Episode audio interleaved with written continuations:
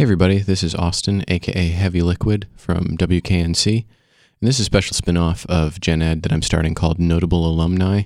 What I want to do is use each episode to examine in depth an NCSU alumni who most people might not have heard of.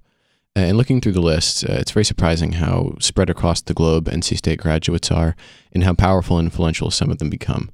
The subject of my first episode checks off both of those boxes. Hisham Mohammed Kandil was born in Beni Suef, Egypt. Kandil attended undergrad at the University of Cairo and earned a bachelor's in engineering.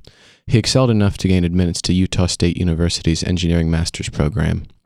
Following that, Kandil attended NC State to get his PhD in biological and agricultural engineering with a minor in water resources. His advisor was drainage engineering specialist Wayne Skaggs, who retired in 2012. Here is Skaggs on Kandil. Hashem was my graduate student. He was sent to NC State by the Drainage Research Institute, DRI, of Egypt's Ministry of Irrigation to study drainage. The financial support came from a USAID program to address water resource issues and strengthen research capabilities in Egypt. His specific objective was to work on developing a soil salinity component to our DrainMod simulation model. His boss at the time, Dr. Safwat Abdel Dayem, had spent a year on sabbatical from the DRI with our program at NC State working on DrainMod. Subsequently, I visited and worked with Safwat and his colleagues in Egypt as part of the USAID program.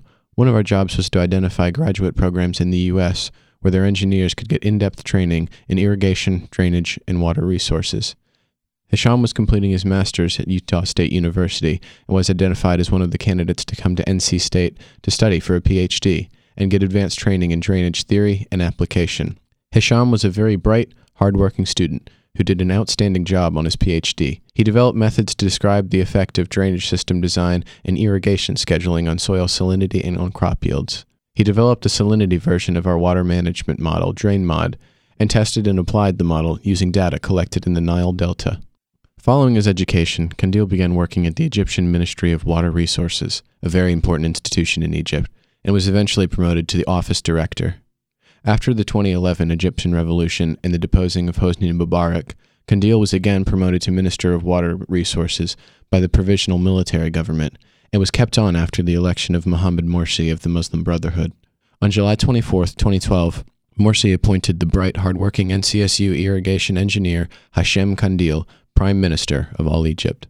The appointment of an irrigation minister to Prime Minister raised eyebrows in Egypt. However, as the BBC states, President Morsi had said he wanted a broad coalition and that the prime minister would not necessarily be a member of the Muslim Brotherhood or of its Freedom and Justice Party, FJP, which dominated the now dissolved parliament.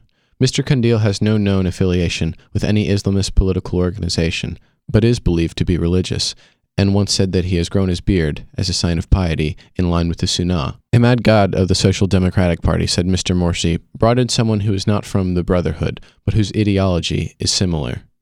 The other names presented for the position would not have accepted the orders given to them, he told the Associated Press. But Mr. Morsi's spokesman insisted the appointment of a patriotic, independent figure was studied and discussed in order to select a person capable of managing the current situation effectively and efficiently. Kandil stated that he wanted his government to be technocratic, based on competence alone and free from corruption. His cabinets did contain technocrats, as well as large numbers of FJP members, as well as some more moderate Islamist parties and the Salafist Renaissance Party. On July 2, 2013, the coup led by Abdel el Sisi led to the deposing of Morsi and thus Kandil.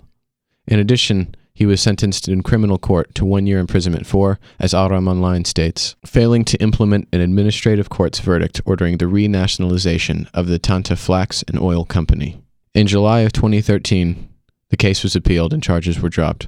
Kandil was then released. The way I see it, the appointment of Kandil was Morsi making a statement. He could present Kandil as a pure technocrat, someone without strong political affiliations, especially with the Muslim Brotherhood, and an attempt at reaching across the ideological aisle. However, despite his wonkishness, Kandil retained much of the Muslim Brotherhood's Islamism. Rather than being truly independent, as he was often touted, he strikes me as an attempt to give an independent veneer to Morsi's push towards theocracy in changing the Egyptian constitution. Today, Kandil is a fugitive from El government, hiding out in either Turkey or Qatar, pretty far away from Raleigh, North Carolina.